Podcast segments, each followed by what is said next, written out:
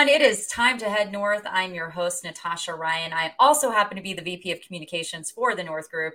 I have Steve Hernandez on today from the North Group and Michele Gay from Safe and Sound Schools.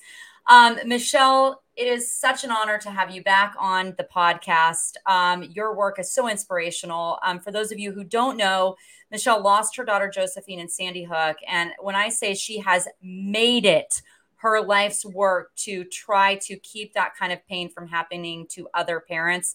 I mean it sincerely. And we have so much respect for what you do. If you want to just kind of add on a little bit about Safe and Sound and and your background, I'd love to hear it. Yeah, yeah. Thank you so much. It's good to it's good to be back. Um, good to you know, be, be part of the conversation again. It feels like it's been too long. Um, mm-hmm. But yeah, Safe and Sound is very much the legacy of my little girl. Um, and, and it's not just my little girl. Um, my co founding partner, Alissa, and I founded this organization together, and, and we honor her daughter, Emilie, as well, in everything that we do. So it is, as you said, it's about making sure that this doesn't happen elsewhere. It doesn't need to happen. And there are so many things that we can do. Sometimes it feels like we get caught up in, in all sorts of rabbit holes and uh, arguments. And um, the reality is that as we were beginning to experience that in our community, Alissa and I both looked at each other and thought, okay, well, all that can keep going, um, but but we have to get to work, and and so that's very much what it's about. Is just finding good people and pushing up our sleeves and making it happen so we can do better for our kids.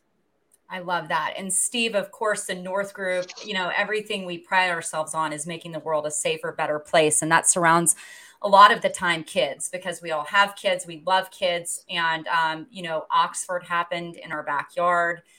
And Steve, why don't you talk a little bit just about your background, but mainly why we're having this, con- why this conversation today is so personal for you?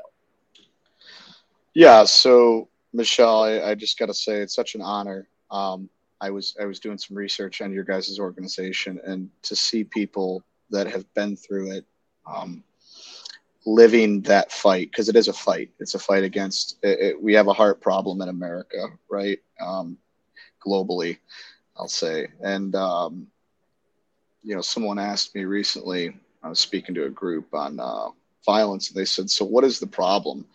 So we can go political, we can go guns, we can do all this, but it's a heart problem, right? It's a mm-hmm. it's a heart problem, especially when it comes to children. So a lot of my efforts and TNG's efforts and the team has, has been spent around, you know, how do we look for different ways and different solutions to solve problems, whether it's intelligence training practices or situational awareness or security functions, you know, and I watched some of your interviews and, and you're spot on I mean, you're spot on. You know, we have people that have been in this industry for 20, 30 years that aren't saying the things you're saying. Um, and, and it's just awesome to hear. So my hat goes off to you there. And one question I have is, and, and this has been something that's been on my mind. You know, people say, well, why, why do you want to put all this capital and resources in, into, into this when there's a lot of companies doing school safety and active shooter mitigation? And I said to someone recently, I said, you know, I can't understand. I, I hope I never have to look across that dinner table and where my son likes to sit, that seat's empty, right? Um, told you, Tosh, this one was going to be a hard one for yeah, me. Yeah, no, it's always hard. It's always it is, It is. It's so personal. Our there are babies, and they're our future, and the center and the heart of our communities. And, you know, I, I think that's kind of what it comes down to is that, you know, it it's worth all the hard work, all the frustration, all the, you know, that's why, you know, that's the answer to that question is because it matters you know because i have a child because i i'm an aunt or you know i'm a teacher yeah. and i love kids um they're worth it they're they're the future so um so absolutely we got to run it down so, so sorry, go ahead. So, sorry. I so when when I say that, you know, when I tell people I can't imagine what that's like. I mean, you you've been through that. Mm-hmm. You've had to you've had to walk in in your beautiful daughter's bedroom after this crisis and sit at the dinner table and pass the things that you do every day. And I I think that if parents understand that, then there is no greater fight in the world than keeping our children safe, right? Because yeah, all you're all in when you get it like that. I mean, it is uh, unfortunately was made clear to me in a way that I would never wish upon anyone else, right? But I'm I'm all in. You know, we we just keep throwing obstacles at me, and I will just keep tearing them down because it, it matters for our kiddos. And that's unbelievably impressive. And and if we could just let's talk on that for a minute. I mean, because you lived this the first 24, the first 48.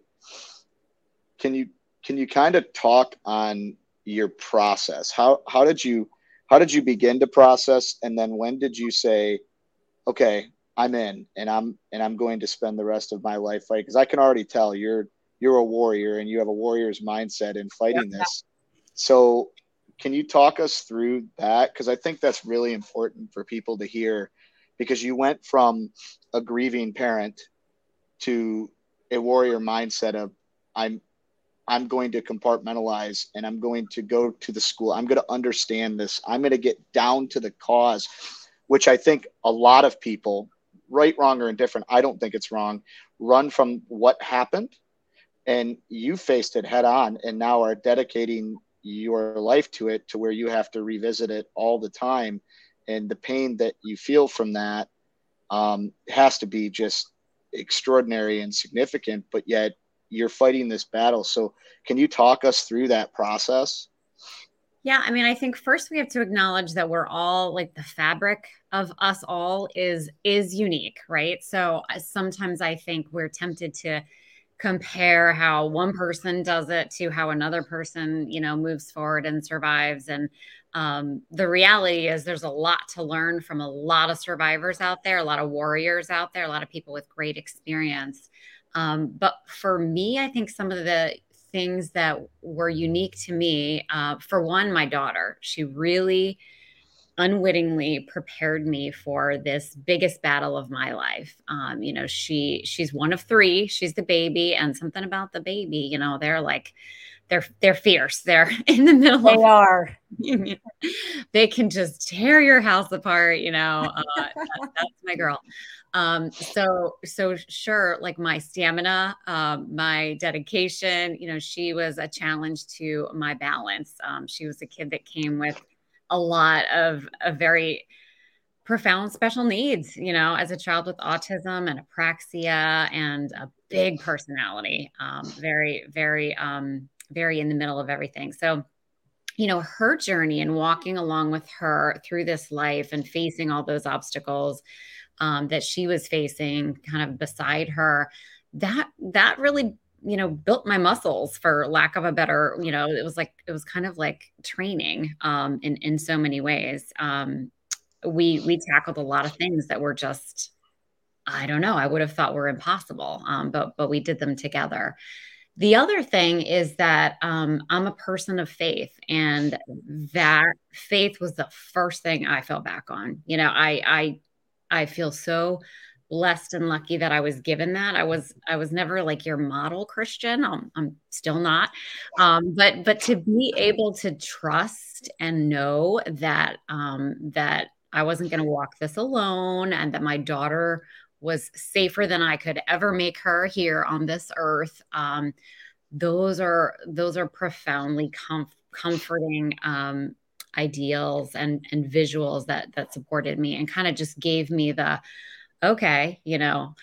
So now what? You know, like I'm on the ground. I got nothing. Um, I'm all yours. So what do you want what do you want me to do? You know, that was literally the conversation I had with God and and this is where it brought me. So I don't know, but for just being real, it has been very important. Um, it's like you know, there's no, there's no, I don't have time for pretense. I don't have, uh, you know, time to to be um, sort of phony and and keep a facade. I I just right. don't have time for that. So um, that that's that's kind of a a, a little bit of a, a gift that comes from pain. Sometimes is that you just learn. Um, okay, you know, now now it's time to be real and and just face this head on, as you said, Steve.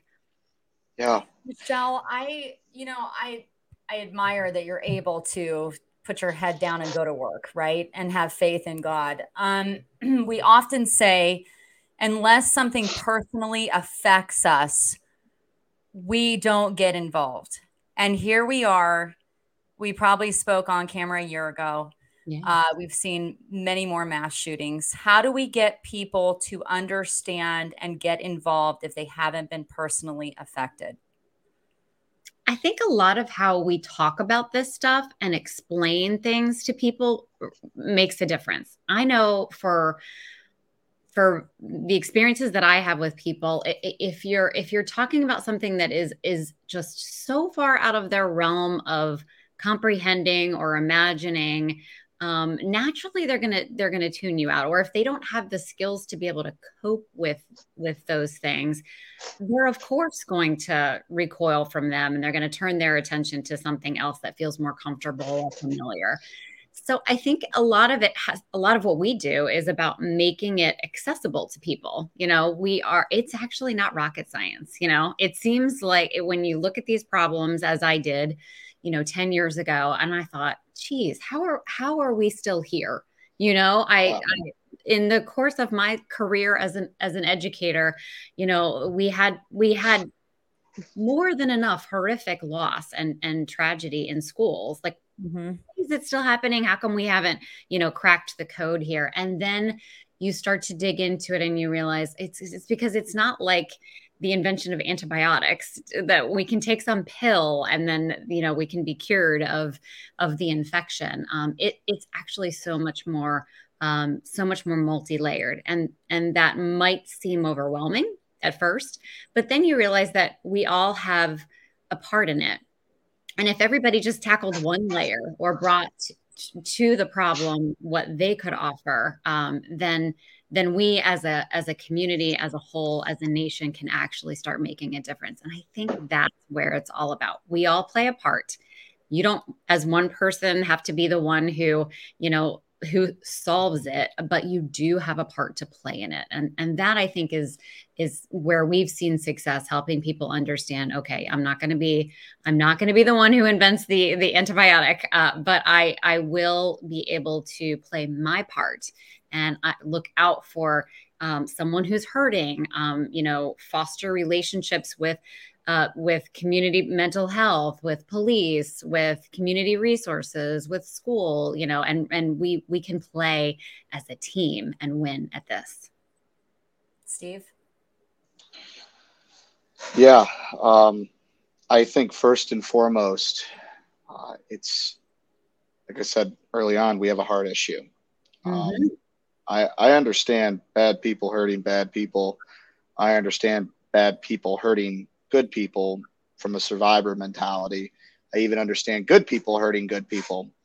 I don't understand anyone hurting someone who can't defend themselves um, in, in any way, right? And I've had to put myself mentally in a lot of criminals' minds and yeah. figure out why, what makes them tick, right? And in the intelligence world, we call it mice, you know, um, which is motive. It's based on motives, right? Money, ideology, coercion, and ego.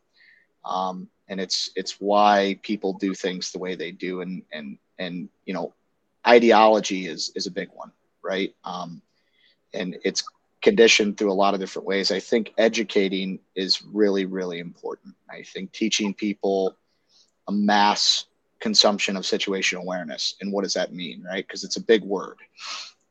Um, you know, you've got the word situational and then you've got the word awareness. And when you when you put that into a training curriculum what does that look like? What you know when you expect people uh, to be sensors in the environment that they're operating whether it's educators uh, you know facility staff we'll just stay on schools for a second because uh, the workplace violence thing is a big issue as well. Mm-hmm. and i think more it's more defendable um, against than school violence because i think we're dealing with a lot of status quo. Um, a lot of this is how we've always done it. You know, this is this is what the budget is.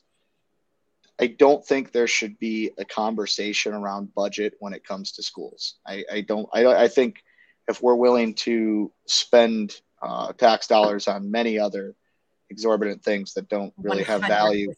Yes. Yeah, I agree. I think, I, so extrapolate budget from school safety for a second, right? I, I think we take that out of the conversation immediately and we don't ever talk about it again. And the bill is the bill and the taxpayer figures it out and the government gets behind that and the states get behind that. I think the next thing is what we call in our world is is risk management. So mm-hmm. now there's a continuation of assessments being done, and we've we've done thousands of a school assessments as a company, um, and I can tell you that you know, in our people, and I mean that collectively with some of our staff, they've just before us they were doing them since 2004 2003 and what i've found is when you it's like putting an article that you just wrote in grammarly right? And then rewriting it and then putting it in again. You're going to find something after you reread that article three or four times. Security is no different. Yep. Right? Third party validation is key i think we need to have a very very good conversation. And it's not from a sales standpoint. There should be tax dollars that pay for this that it should be a a com and i don't think anybody would be upset about giving you know five ten a hundred dollars a year on their on their tax bill to to this. Um, and i think when you start looking at a a large federal or state fund and i i've talked to different and i know there's money out there for cameras access control but I, i'm going beyond that because i personally don't believe a well a well armed adversary will figure out a way in based on structural and physical security standards. And I'm sorry, but all the standards we talk about, produce, and mandate are publicly available online.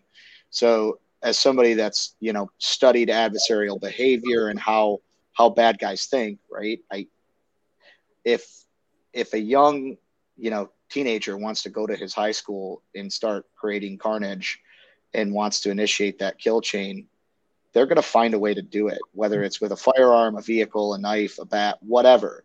Um, the differentiator is going to be who is there to stop them and how prepared is the environment that that in my opinion right mm-hmm. um, and i had this epiphany early on that oh we just need to teach everybody how to be tactical and and teach law enforcement but it was Oxford really changed my thought process with that because I realized, wait a minute, this happened to one of the best trained sheriff's departments in the world.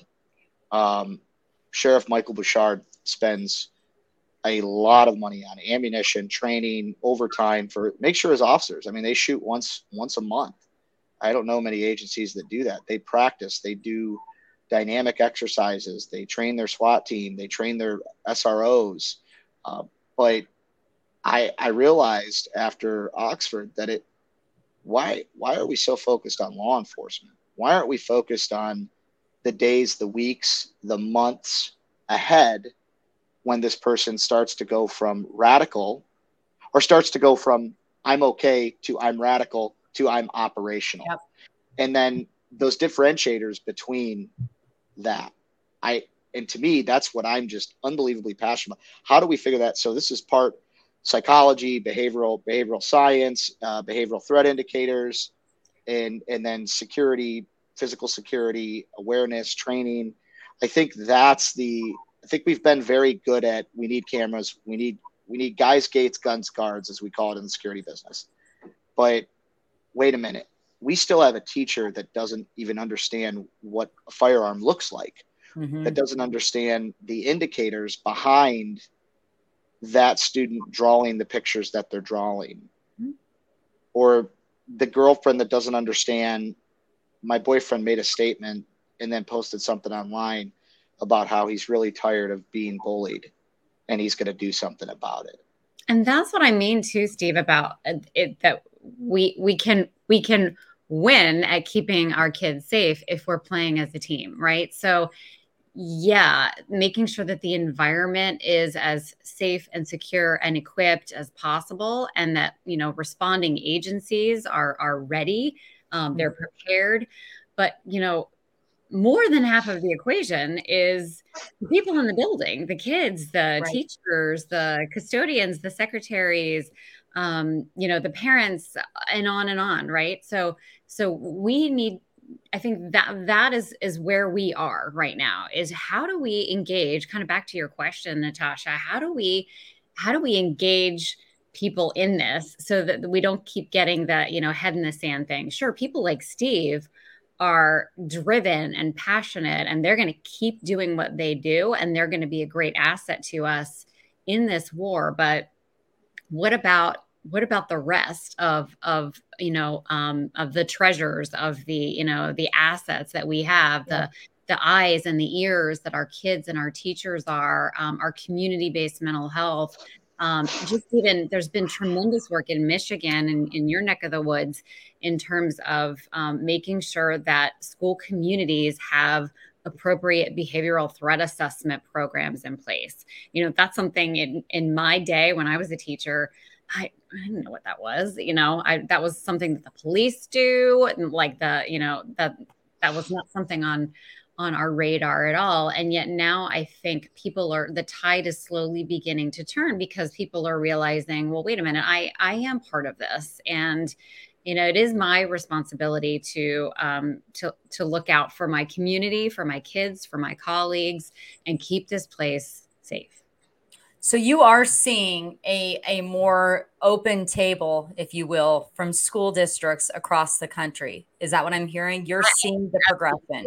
Yeah, I absolutely am. And the, the 10 years that we've been at this, um, I stumbled onto behavioral threat assessment, that process, for example, since we're on that um, early on. And I thought, gosh, how are we going to how are we going to this is again not rocket science like security and and and those types of um, procedures and practices that's not rocket science either. And we're still having a hard time getting people to you know lock their doors uh, you know during, during uh, times when we need to protect our kids and teachers. Um, but here we are with this and this is like really next level really helping people understand there's a long trajectory before somebody ever gets as you said operational you know where somebody is you know has made their plan and they're you know they're ready to to commit an act of violence. Um, we have a lot of opportunities and and really just you know facing head on um, the the past and the pathway to violence that our attacker took at sandy hook opened my eyes to the fact that there were multiple points along this man's this young man's life um, where where we could have turned him another way you know where there there were opportunities to to intervene and to do things differently um, for the sake of that individual those around you know that individual but also just you know from a, a, protective standpoint. If we know that there is someone who's a little bit unstable in our community well then there are things we can do to try to balance safety a little bit better and, and employ some more protective strategies as well as you know intervening um, to try to right that person you know in, in the middle of that challenge that they're facing. Well and i i think that you know, when we were going down this road of of kind of the, the pathway to violence, if you will, we started researching some crazy statistics, and what we were finding was abnormal, um, and I would have never expected. And one of them was, I'm going to read from here, but 93% of attacks were planned in advance. Mm-hmm. And when I heard that, I'm like, that's that's crazy. And another one was 93% of attackers engaged in behavior prior to the attack that caused others to be concerned. Yep. Well, who's others? I'd like to, I'd like, you know, if I'm an investigator, right, I'd like to know who they are. Um, because I think there's, there's two things that go to that, right? Is fear to report or lack of knowledge in, in why to report. So I think we can address nationally the lack of knowledge piece. 100% and I think through legislation we can address the fear because if you don't and you knew, then to me you're you're an accomplice at the end of the day. 100%. Yeah, I mean really educating people and and and identifying for them um, their resources, right? So re- reporting is is one thing, and it's a very important thing. But if you're reporting into kind of a, an echo chamber or a vacuum, or that person who's receiving that report doesn't quite know what to do with it because they're not plugged into the resources and we're not really getting anywhere. We're kind of spinning our wheels. So i think we really need to think through the the whole process when you know when others are concerned. I like that. Who are others? You know i want to know these others. Uh, but when others are concerned um, you know let's let's not just give them one mechanism for speaking up to to you know raise the flag and say hey help needed over here. Let's give them multiple because we don't know for sure that one single chain of events will will you know follow through to completion. We want to make sure that there are multiple places and avenues that that our others can you know reach out for those resources and those supports.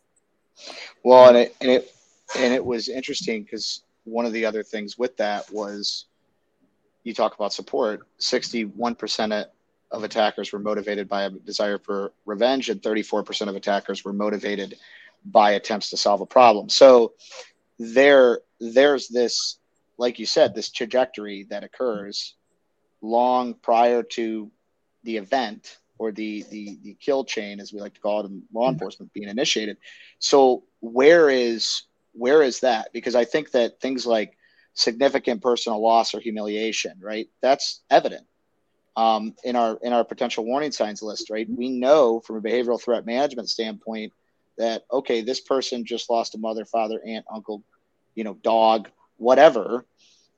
They're dealing with something. So, yeah. how, in your experience, after ten years of doing this, how do you how do you approach that?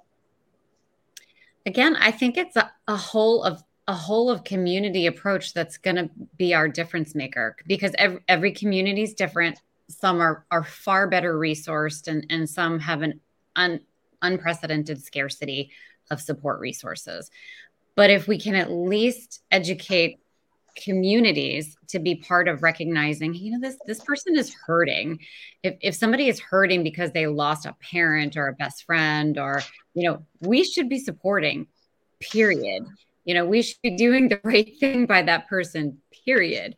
Um, and in just doing the right thing and stepping up for people we might be staving off some of those those hurts that fester that become grievances that become you know all, sorts of, of things um, that become you know wounds that that become plans and you know um, desires for for vengeance and you know this perception of injustice and and all of those things that we see in those in the 93% you know that you're talking about all all of those cases. There is this common you know whether it's whether it's justified or not in our eyes it's it's their experience. And you know when someone is hurting or someone is confused it is our responsibility to, to try to step in and provide some support.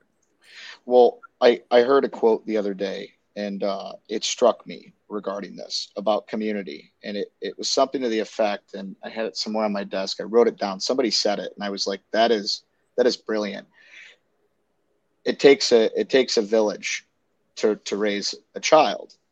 And if the child does not feel the warmth of that village they will burn it down to feel warm.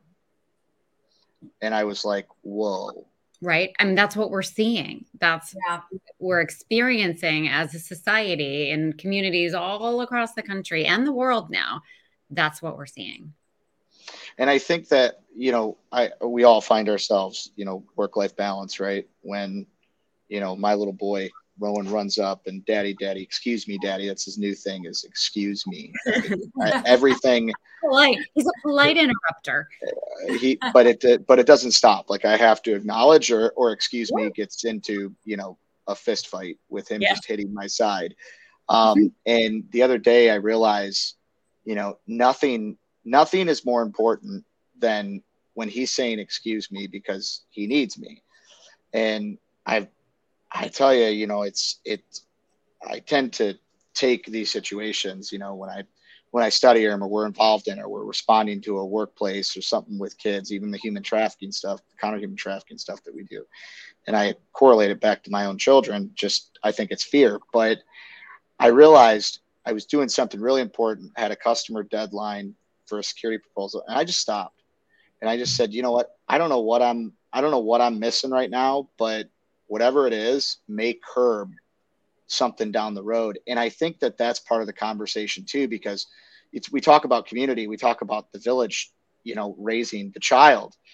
It, it is important, and I think that you know that just hit that just hit a nerve with me because I don't think we're tying that too much into this conversation mm-hmm. in the way where you know, and, and, we have a saying in the military, and you'll love it. It, it was every soldier is a sensor, meaning everyone on the battlefield that was seeing something that becomes data. Mm-hmm. And and how do we communicate that, right? Same in law enforcement. Every officer is a sensor on the street, especially in a big city. I think every teacher, every administrator, every student is a sensor in a school. How do we how do we build that concept out to one, it's safe to have this conversation. Um, my son told me the other day they are not my 12 year old they are not learning about war in a factual you know um, kind of setting about war because it's violent. Mm. Um, so they don't learn about the Battle of the Bulge. They don't learn about you know certain conflicts that have happened because it it's ego because I you know we watch documentaries and stuff all the time, um, and he's like, Dad, they don't they won't even teach us about that because they don't want to have the conversation about what happened. Mm-hmm. Um, you know, to six million people during World War II. And I'm like, well, buddy, that that's that's a that's a pretty bold statement. How do you know? And then I actually talked to a teacher. I was, and they're like, yeah, you know, we we kind of teach on this because we don't want. I think part of it is we're not having community conversations with our children that are real. I will tell you that my son knows everything about what an active shooter is going to look like. Um, and partly that is he's grown up around it, right? I don't. Steve has training. two sons, by the way, just so you know. Yeah, the five year old not so much, but the twelve year old he's he's been there. He's actually he went to an active shooter training back in December with me for a police department. Um, and I really believe that it, and I don't expect everybody, you know, I don't expect everybody's kids to go to jujitsu or Krav Maga or know how to fire a firearm and know how to defend their like I don't expect that because quite frankly, I don't expect a lot of adults to be responsible for that either. But why is it not okay for kids to come and tell us as administrators, parents, hey, so and so said this online. In fact, seeing these kids on Snapchat and some of these other things, I I would have never talked to another kid the way some of these kids do.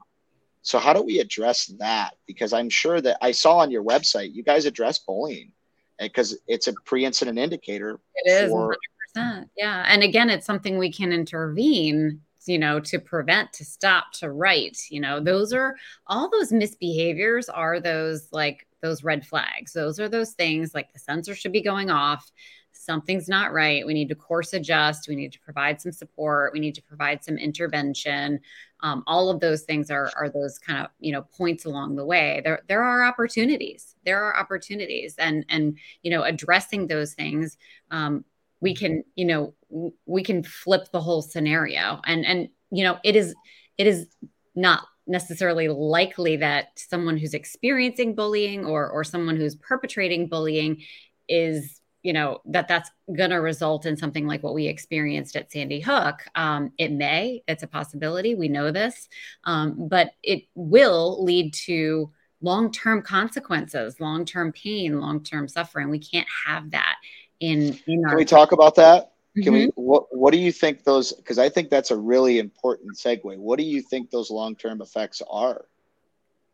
Depression, anxiety, isolation, withdrawal, all of these things are very, very unhealthy for the individual. They're unhealthy for the community. We need every member of our community you know, you just said it takes a village. We need every single person engaged, doing what they were put on this earth to do, what makes their heart sing, whatever it is that they can contribute to our, our community, our families, um, the kind of micro communities that we have in the form of workplaces and, and schools and and so on and so forth. But I want to go back to something you were talking about with, uh, you know, not expecting everybody to be that warrior, to be that, you know, because it is it is exceptional, let's face it, for a 12 year old, like your 12 year old son, to have that kind of knowledge, you know. But there are kids that, there are kids that, for whom that is empowering and that they're, they're, able and and and capable and with the proper support of parents and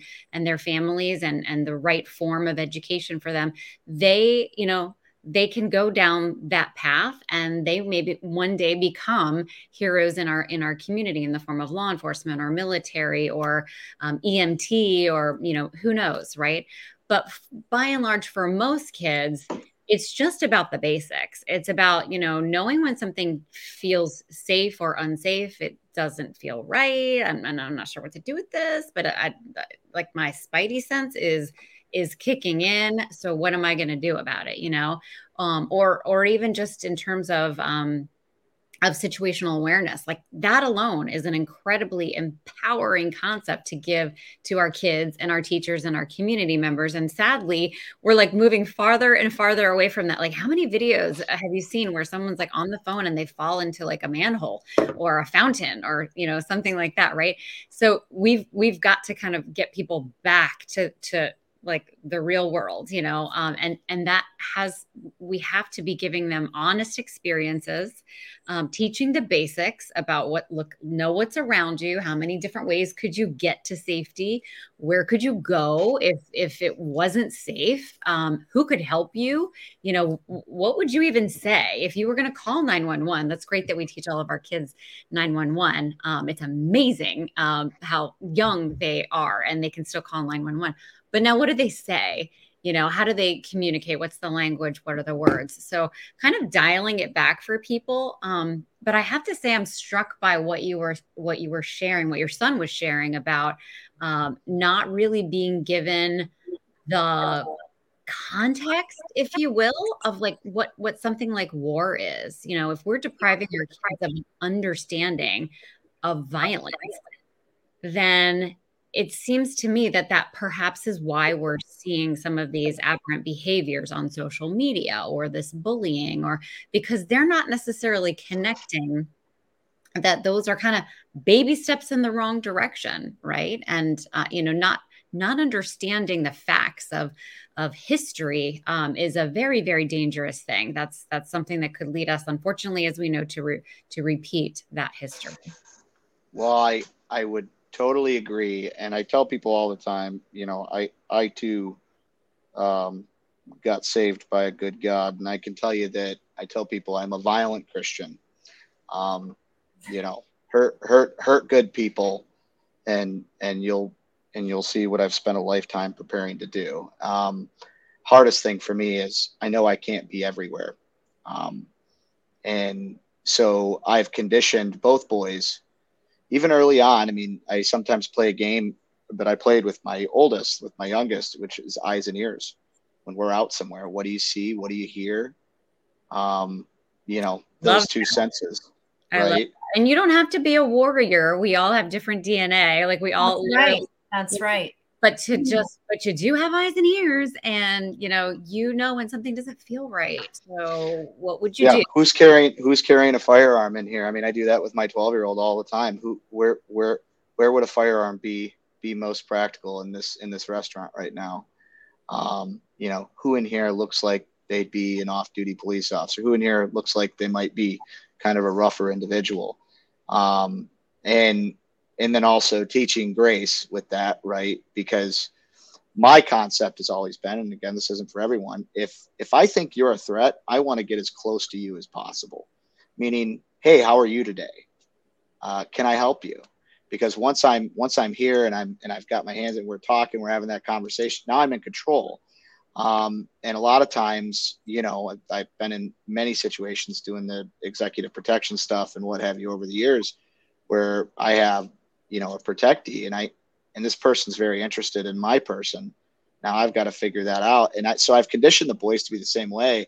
And what's interesting to me is i talk to other parents even other parents of, of you know who's who are in law enforcement or what have you. And, and they're like oh my, my kids are just they don't even really know what i do. You know i don't i don't really talk because you know they want to keep them away from it. And i think that you know, one of the things that stuck out to me on the over 10 million data points we've collected on acts of violence, um, because we've we have a massive spreadsheet of all these different acts that we've studied and, and what people did beforehand the days, hours, weeks, where they went. They went to 7-Eleven, got a big gulp. Why? What did they do at 7-Eleven? There's because there's a lot of investigative notes to to a lot of these data points. And what I've seen is there were multiple iterations with a lot of these active aggressors where they wanted somebody to stop them. And yet no one either had I don't want to say the courage because I think that's aggressive, but I think it had the ability or the understanding. Um, I think that there's also many instances where those folks were stopped by law enforcement on the way to commit an act. Mm-hmm. Um, and, you know, Stephen Paddock, 2017, Las Vegas. I mean, how in the world can someone with one of the best trained cities in the world when it comes to situational awareness and, and acts of violence and mitigation be with the best CCTV system in the country mm-hmm. be unaware. And I think that it's what we call complacency, right?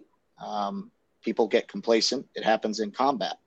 So, I think a lot of it is that look away, like oh, that feels uncomfortable. I'm going to look away. You know that that conditioning that we have as a society, and I think that's where we miss out on on the engagement of the the larger community because like i'm not gonna i'm not the one that is gonna kick down the door but i might notice something um, and instead of turning away if i look a little longer i might get information that i can then pass on that can be how do you process that so i think I think that's where we are. That's what that's what's so challenging about engaging ordinary folks like Natasha and me, you know, in this in this process is they don't necessarily have the the recourse. They don't have the neural pathways. Like you've been trained. You you're talking to your young children and kind of creating those neural pathways and those thought processes. But for for many people like they and they're kind of uncomfortable because they know i probably should do something. I probably should say something. I'm not really sure what i'm seeing. I'm not sure what i'm supposed to do about it. I'm not sure what i'm how do I even articulate this?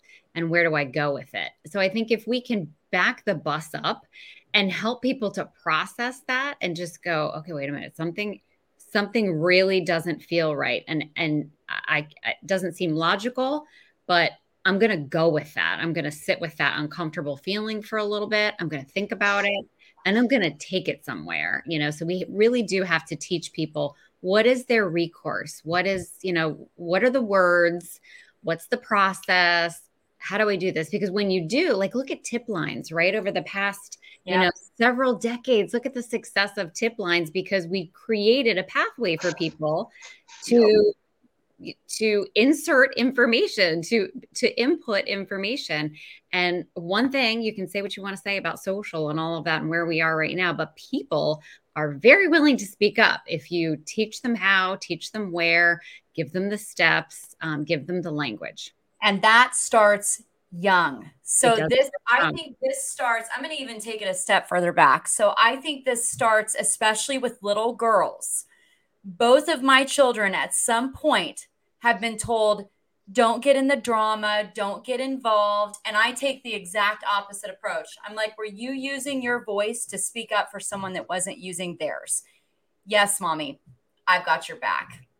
I'm not going to teach my kids to be polite and proper and keep their mouth shut and be a good good little girl. That is not what we need to keep messaging to our children, especially little girls use your voice. If you see someone being treated poorly, you absolutely get involved. That's how I am. That's how I'm raising my kids to be. I, I'm not standing by. I'm not going to be quiet. And if that makes your teacher's job harder at the end of the day, then it does. And I'm sorry, but you did the right thing.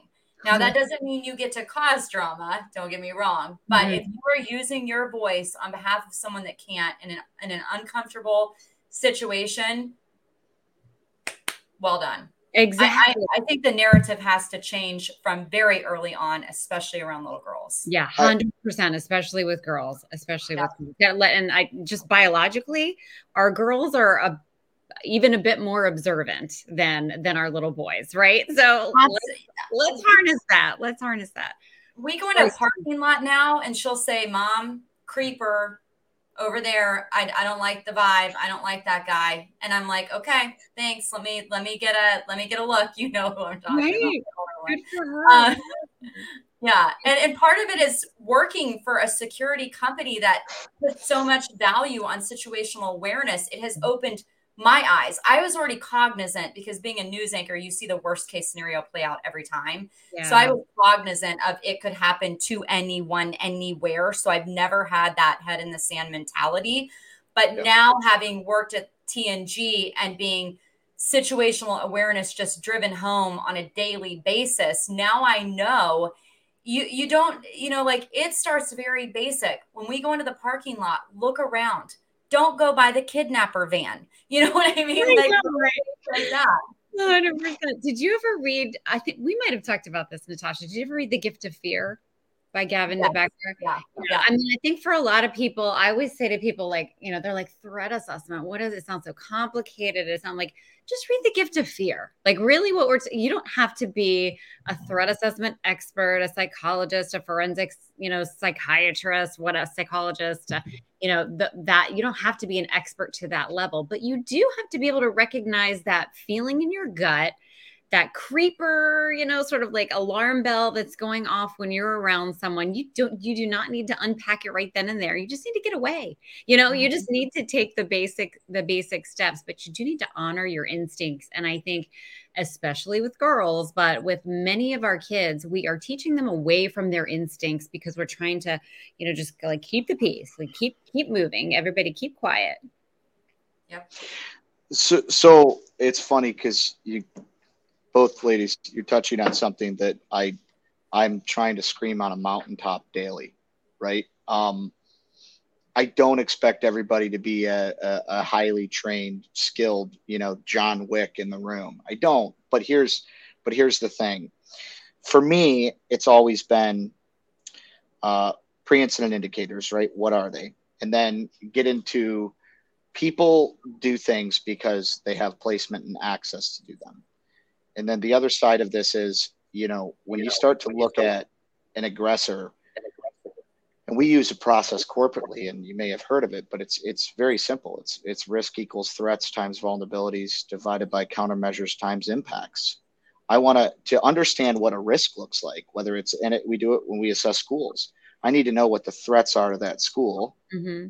right? And then I need to list those out and then I need to know what the vulnerabilities are. And a vulnerability is is is it could be physical, it could be could be something that is lended from a natural disaster, an effect, um, and then you, what countermeasures do I have, right? And and how do I quantify those, and what are they, and and you know how are they broken by a threat, um, and then go from that to the impacts. Here are my impacts based on the three variables of my you know my threats vulnerabilities and and my countermeasures. And then once i list that out now i can come to a quantitative understanding of what my risks are. Mm-hmm. you know the other side of this is going to be for me when wrong looks wrong report it, it, it you know i mean there's there's many county sheriff's deputies and, and and police officers that are sitting somewhere you know wanting a call for service to come in wanting to go and investigate something um, I think all too often we we tend to drive past um, potential chaos because either we're untrained, but you said it earlier, it's this avoidance factor, right? It's it's mental avoidance, it's mm-hmm. fear, and and Gavin DeBecker does a great job in the gift of fear approaching this issue um, because fear is a gift, but being able to control your fear uh, and your and, reaction to it and, and use it. it. Yeah, it's your red flag. It's your oh yeah, I, I don't like that feeling, but that's that's the red flag that that is my literally my God given gift that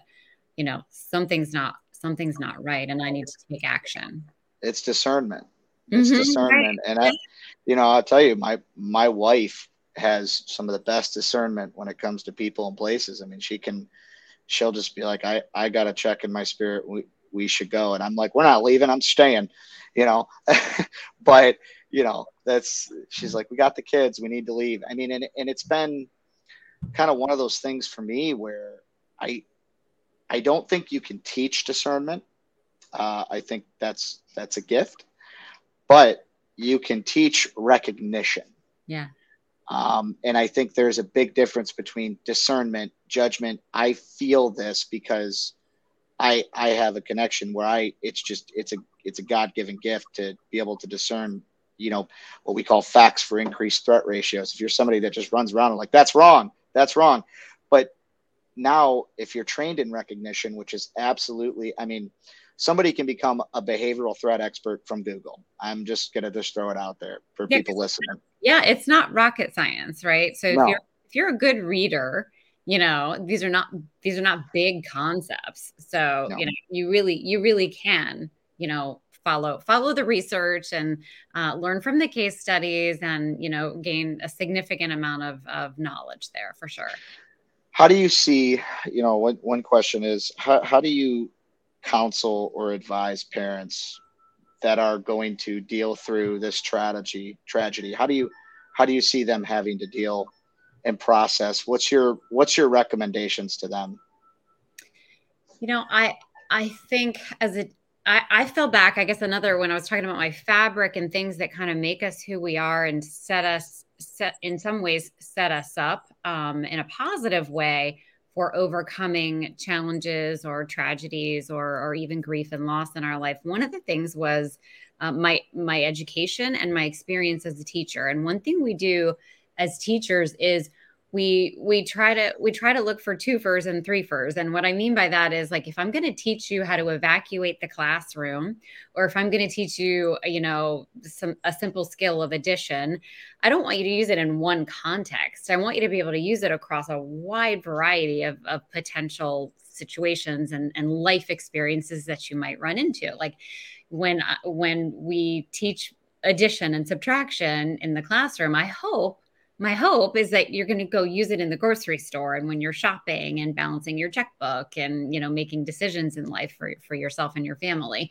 Um, mm-hmm. but the same goes for safety right? So um, you know I, I, want i want you to be able to use this skill of leaving um, you know w- without me potentially um, when the fire alarm goes off. I want you to know and i want you to rehearse these these movements and i want you to be be comfortable with them I also want to experiment and do, you know, let's shake it up a little bit. I want you to try to try to outside of the box. So what are some other ways you can get to safety? But what that's called is generalization. You know, that's that's what we in, in education term as generalization. So you're using these skills. Um, they're becoming part of you. It's tools in your tool belt and and you can now, you know, use those elsewhere.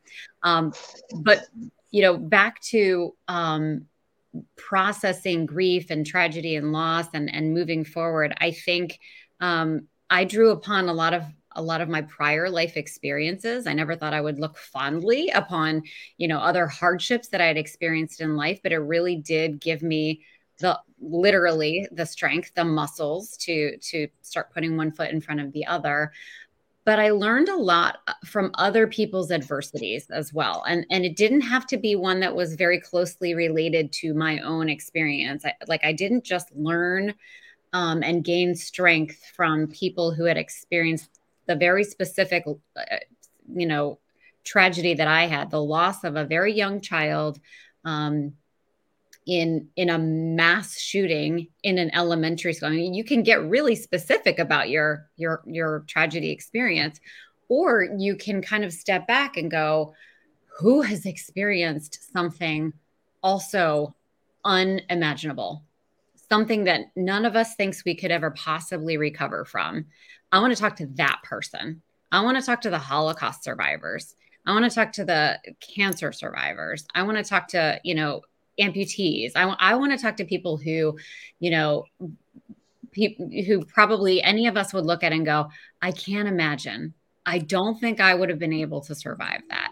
I want yeah. to talk to them because they they have found a way and they they have something to offer and I have something to offer. So that that for me was very helpful. That's not the way it works for everybody, um, but but I wanted to talk to people who had um, who had found it in themselves and others to carve a new path, you know, one that they never expected they would be on.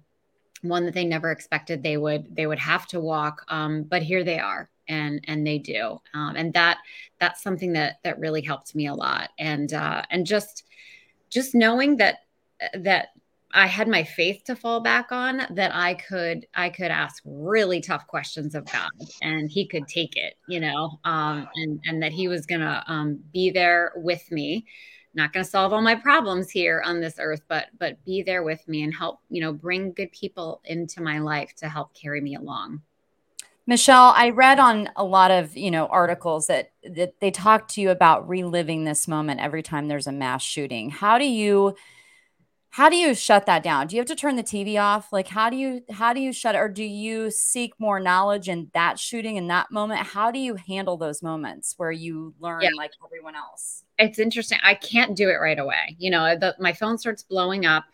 Everyone starts, you know, sending messages and are you okay and and all of that and i'm like i'm i'm i'm not right there right now you know i'm gonna yeah. i'm gonna wait until i'm i'm gonna first get on my knees and i'm gonna pray for the families and the community. And that's where i'm gonna be for quite a long time.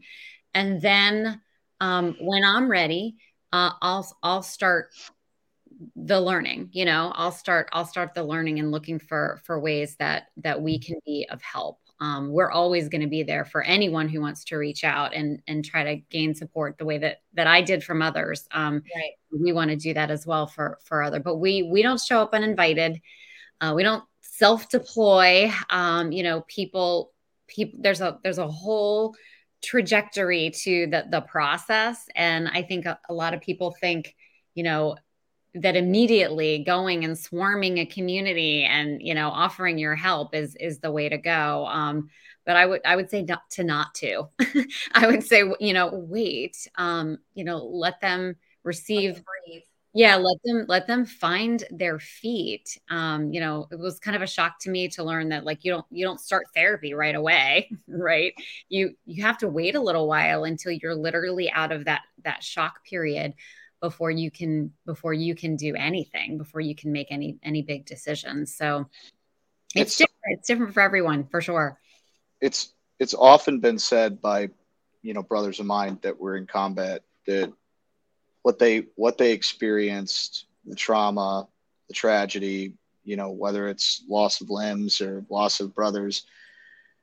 And, and i can speak to this from my experience too. It, the battlefield in my brain was much worse than a battlefield in real life. And did did you did you feel that? Yeah, I would I would 100% say that. I think that probably Steve is why I was so insistent upon getting the facts, all of the facts, no matter how scary they were and how horrible they were because they were horrible.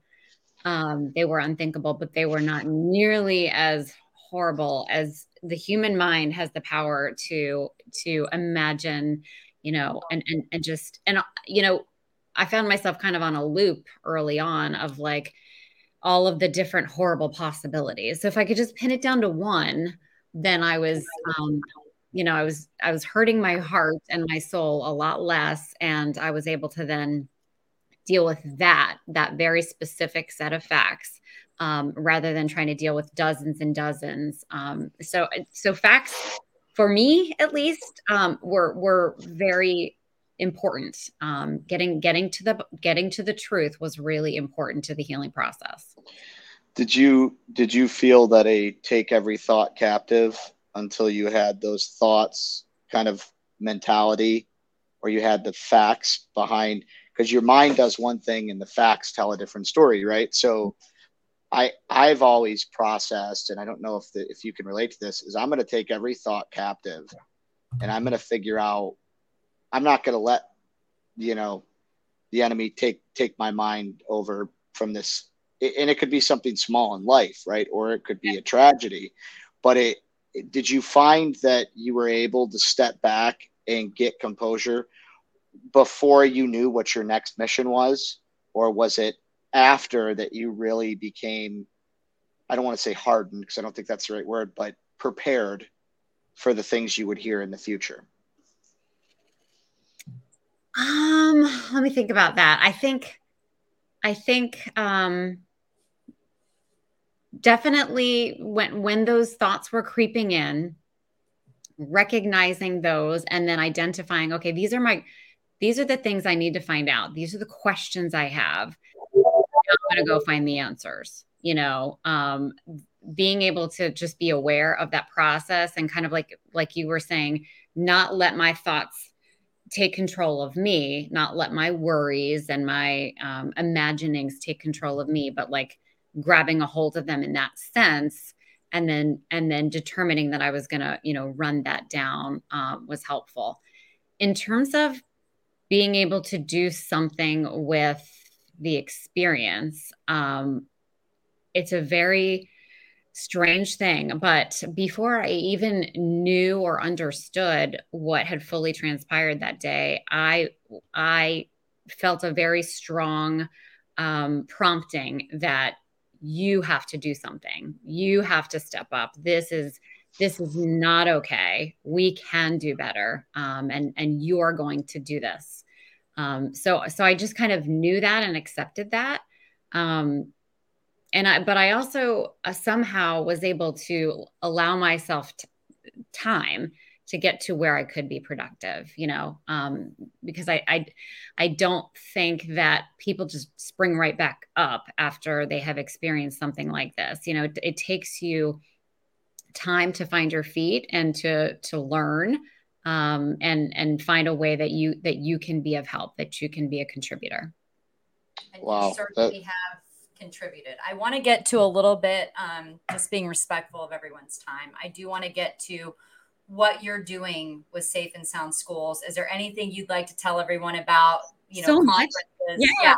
Yeah, yeah. So we're going to be, like I said, in your neck of the woods, probably mid-November. So look out for if you don't subscribe to our little uh, our little e-blast please do you can do that on our on our site there's a little you know subscribe or join us or something button like that on the website um, to, to keep you abreast of all those things um, so we'll have a, an in-person summit yay in person we're back in, in person Woo!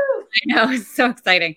Um, we have another one in Tennessee this summer. We have our, another Dallas one uh, in September. We have our virtual we celebrate School Safety Week every year with our virtual national summit. Um, so that's that's thousands of geeks like us right here um, that join and and you know just kind of share knowledge and um, you know kind of catch catch up on the latest and greatest in terms of programs and interventions and education and training so that will be um, mid october 17th 18th and 19th so even if you can't get on a plane you can absolutely get on your computer and, and join us that way.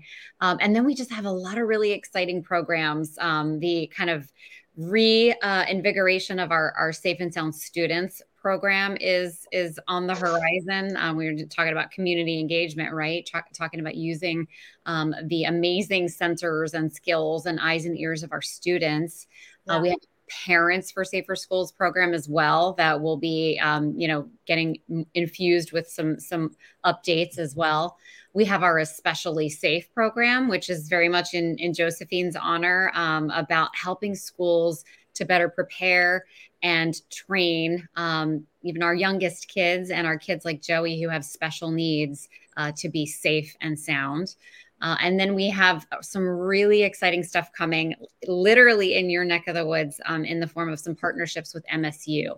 Um, so I can't give anything else away just yet, but I promise that um, it's going to be awesome. And um, I think really, uh, you know, bring our national community together around what we can do to make sure everybody's safe and sound. Amazing.